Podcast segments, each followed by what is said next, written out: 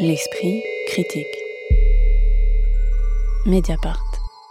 Claire Fercac publie d'habitude aux éditions Verticales, citons Ce qui est nommé reste en vie en 2020, Histoire naturelle de l'oubli en 2015 ou Rideau de verre en 2007. Elle sort chez Artaud cette fois-ci un ouvrage singulier intitulé Après la foudre. Le livre fait le portrait d'Elena, frappée par la foudre un jour d'août 2015, et de ce que la traversée de son corps par une telle décharge électrique a bouleversé de sa vie, de sa psyché, de ses capacités, de sa manière de voir le monde. L'éclair a frappé Elena alors que l'orage était loin, à environ 16 km, mais elle a survécu. Elle est donc une fulgurée et non une foudroyée. Et je cite la Claire Fercac, s'il est possible de survivre à une telle décharge, c'est en raison de l'extrême brièveté du temps de contact entre un millième et un dix millième de seconde. Ce portrait d'Elena est aussi l'occasion d'une enquête documentaire sur cette manifestation météorologique à la fois fréquente, puisqu'on estime qu'un million de coups de foudre touchent chaque année le territoire français, mais qui demeure à certains égards énigmatique. Je vais euh, commencer euh, en vous demandant euh, peut-être de nous parler du sujet, parce que c'est le sujet qui est intéressant, mais c'est vrai qu'on a un peu l'impression en prenant ce livre d'avoir affaire à une catégorie qui serait le livre Wikipédia avec euh, comme ça, euh, ben voilà, une liste de sujets, mais un sujet intéressant, euh, Blandine Rinkel. oui, j'étais très enthousiasmée de découvrir l'existence du texte parce que la matière du livre est incroyable, elle est passionnante au sens où elle active en nous de la passion, elle active en nous une séduction, je cite Bachelard, si première et définitive qu'elle déforme même les esprits les plus droits. On a envie en fait de vivre quelque chose avec la foudre, on a envie d'une histoire, on a envie d'une enquête, d'une narration. Et donc euh, ça, ça me plaisait beaucoup sur le papier aussi. Euh, ça me plaisait beaucoup l'idée d'avoir euh, des archives mêlées à de la, à de la fiction. Je m'attendais peut-être à quelque chose entre Croire aux fauves de Nastasia Martin et La vie intense de Tristan Garcia. Mais le résultat me semble pas tout à fait avoir assez infusé. Il y a quelque chose d'un peu hétéroclite, comme si le corps du texte n'avait pas pris en fait, comme si on avait accès à toute sa documentation sans que le texte n'ait tout à fait été écrit. un aspect fragmentaire qu'on retrouve aussi dans les phrases, dans les phrases mêmes, où souvent il y a des, propositions. Par exemple, elle parle d'un énorme tremblement, un fourmillement, des picotements, une décharge, un coup de massue, un courant continu, une sensation de chaleur, un souffle, un coup de jus, la chaleur. Et euh, ça, ça revient sans cesse dans le texte, comme si euh, le choix n'avait pas été opéré même entre plusieurs expressions qui sont euh, proches. Alors j'imagine que, que, l'idée est de dire qu'elle que, les énumère toutes, elle les laisse toutes apparaître, mais de fait, on a la sensation d'un livre pas tout à fait engagé, engagé dans son sujet. Pierre Benetti. Bah oui, c'est dommage parce qu'il manque quelque chose euh, à ce livre, ou plutôt il manque quelqu'un. Euh, il manque Elena, parce que euh, finalement, à la fin, je n'ai pas appris la fulgurée, pardon, ce personnage. Alors donc on comprend parce que l'éditeur le présente ce livre comme une fiction documentaire. On comprend que Elena est sans doute une, vraie figurée qui a été interviewée par Claire Fercac. Ou alors, moi j'ai pensé à un personnage constituée de plusieurs personnes avec lesquelles euh, elle s'est euh, entretenue. Mais donc il manque à la fois euh, un peu l'intériorité de ce personnage, on ne comprend pas bien si c'est une sorte d'exemple ou de d'incarnation des fulgurés en général, mais elle n'a pas vraiment de consistance. Mais il, manque aussi quelqu'un d'autre, il manque la narratrice ou le narrateur. Enfin, il n'y a, pas de voix d'écriture dans ce, livre. On ne sait pas pourquoi l'enquête commence. Et en plus, il y a quelque chose qui manque aussi. Vous, vous le disiez tout à l'heure, Blandine, sur la forme, parce qu'on a des très courts chapitres qui s'arrêtent à peine ils ont commencé, alors que moi le, sujet et l'idée même euh, euh, m'intéressaient beaucoup. On aimerait bien qu'ils continuent ces chapitres, assortis d'images extrêmement illustratives. Donc au moment où on parle des, des voilà, il faut le dire, il, y a, non seulement dans le texte, on va y revenir, mais il y a des citations d'auteurs encore. Bon là, ça fait aussi un peu Wikipédia, mais il y a des reproductions de tableaux ah. ou de photos, mais alors de tellement mauvaise qualité euh, c'est des petites vignettes en noir et blanc qui fait qu'on ne voit absolument pas euh, l'intérêt de les avoir mis, si ce n'est pour dire euh, voilà, on documente. Ça fait signe, ouais. C'est redondant, c'est-à-dire que le, dans le chapitre sur les animaux frappés par la foudre, c'était pas la peine de mettre un, tableau de cerf frappé par la foudre. on est assez malin pour le comprendre. Voilà, j'étais un peu, j'étais très très heureux de d'ouvrir ce, ce, livre et, c'est vrai qu'il y a un problème de, de constitution du texte lui-même et de, et de l'objet du livre.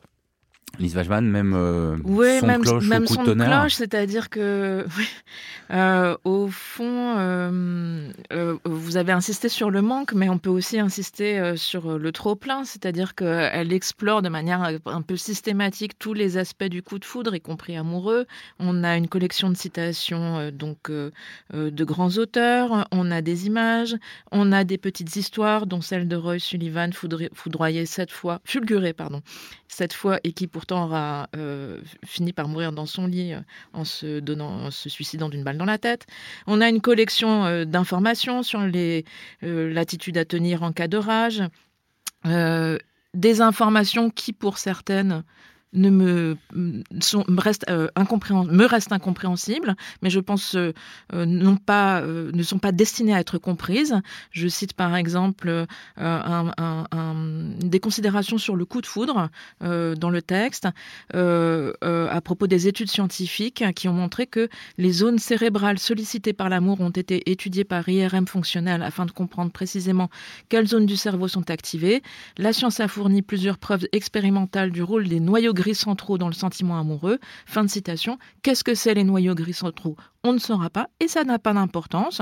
Et enfin, il y a des tests dont on se demande ah oui, bien. Non, non, les questions. Ça, il faut venir. Il y a une particularité de ce texte, c'est qu'il contient plusieurs QCM adressés aux lecteurs. vous les avez peut-être fait. Soit sur, euh, bah, c'est la question que je vais vous poser, mais en double question parce que c'est soit sur l'histoire elle-même, puisque le premier demande par exemple le 16 août 2015, qui est la date où le personnage principal a été fulguré, où est-ce que vous étiez, soit ça porte sur euh, ben, ce qu'on a déjà lu du roman, notamment euh, il y a un, QCM récapitulatif après lequel Claire Fercac écrit toutes les réponses à ces questions se trouvent page 127 à 131. Si les vôtres sont toutes correctes, c'est que vous êtes un lecteur attentif, bravo. Donc, un, est-ce que vous avez rempli ces QCM Non. Et deux, est-ce que ce jeu littéraire vous a euh, fait un petit peu rire ou pas du tout? Pas vraiment. Il y a quelque chose qui m'a touché moi quand même dans ce livre. Une narration, une, histoire qu'on devine sous les informations comme il y aurait quelque chose sous euh, plein de feuilles par terre. La trace en fait d'une émotion qui est l'évocation du souvenir du père donc d'Elena, on imagine. Elena, père qui a deux fois disparu de sa vie, une première fois quand elle avait 5 ans, une deuxième fois quand elle était adulte et qu'elle ne se souvenait même plus de la disparition du père, et qui revient euh, à la faveur donc de ce coup de foudre. Et ce qui, ce qui m'a touchée, c'est une idée que j'ai trouvée euh, trouvé assez belle, l'idée qu'en fait, euh, si on s'approche des arbres, si on va en forêt, si on prend le risque de se faire foudroyer, c'est parce que contrairement au père, les arbres, la nature ne disparaît pas et même euh, s'étend, euh, nous enveloppe. Et j'ai trouvé quand même que ce livre pouvait être sauvé pour cette idée-là qui, qui peut nous rester en ces temps d'hiver.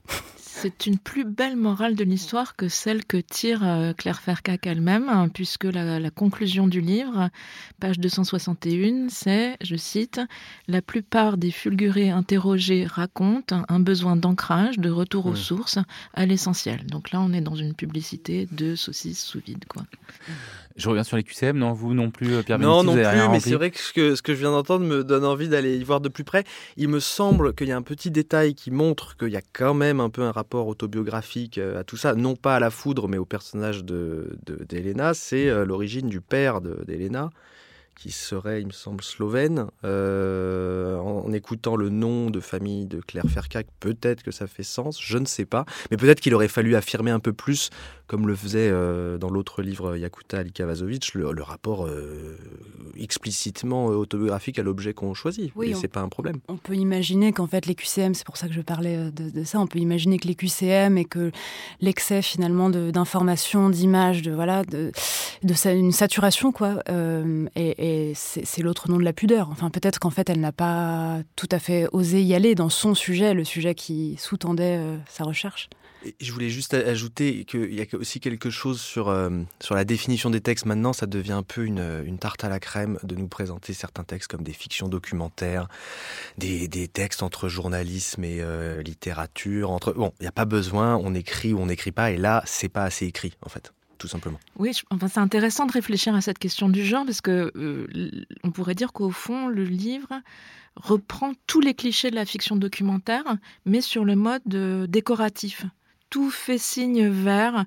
Alors, euh, il y aura des photos comme chez Zebalt, des tests comme dans les magazines, des anecdotes savoureuses comme dans les bons reportages, des informations scientifiques au fond, peut-être que ça, raconte une seule chose, c'est qu'aujourd'hui, la fiction documentaire ou euh, euh, la littérature, euh, la, littérature dite de non-fiction ou la littérature dite factuelle, tout ça, toutes ces littératures-là sont un moteur puissant de renouvellement des récits aujourd'hui. Au fond, les trois livres dont on parle aujourd'hui pourrait prétendre au Médicis Essai, hein, pour euh, reboucler la boucle avec ce qu'on disait tout à l'heure. Ces littératures-là sont en passe de, former un genre avec ces codes, et ces codes comme, comme, comme d'autres. Et quand il ne reste plus que la manière, qui devient ici une coquetterie, une pause, et eh ben, ça la transporte plus. Oui, parce que ce qu'il faut quand même souligner, euh, c'est pour ça qu'on a tous eu envie quand même d'ouvrir ce livre, c'est que la, matière pourrait être euh, complètement folle, pourrait, on se dit, euh, ça, ça, devrait faire un grand livre. C'est pour ça que je pense qu'on a tous été un peu déçus, parce que entre l'anecdote de ce, ce, match de football qui se passe au Congo, où la foudre tombe sur le stade et il y a une seule équipe qui meurt, ou euh, le fait euh, euh, y a eu quand même pendant le premier confinement en 2020 une diminution du nombre d'éclairs aux États-Unis d'un tiers, on se dit il y a, y a quand même des anecdotes, enfin des, on, a envie de savoir. Bon, concluons en rappelant quand même que la possibilité de se faire foudroyer serait moins grande que celle de gagner à la loterie. Elle serait de moins d'une sur un million, mais qu'en tout cas, la bonne attitude à avoir, c'est de s'accroupir sur ses talons. Claire Fercac, après la foudre, c'est publié chez Artaud. L'esprit critique. Mediapart.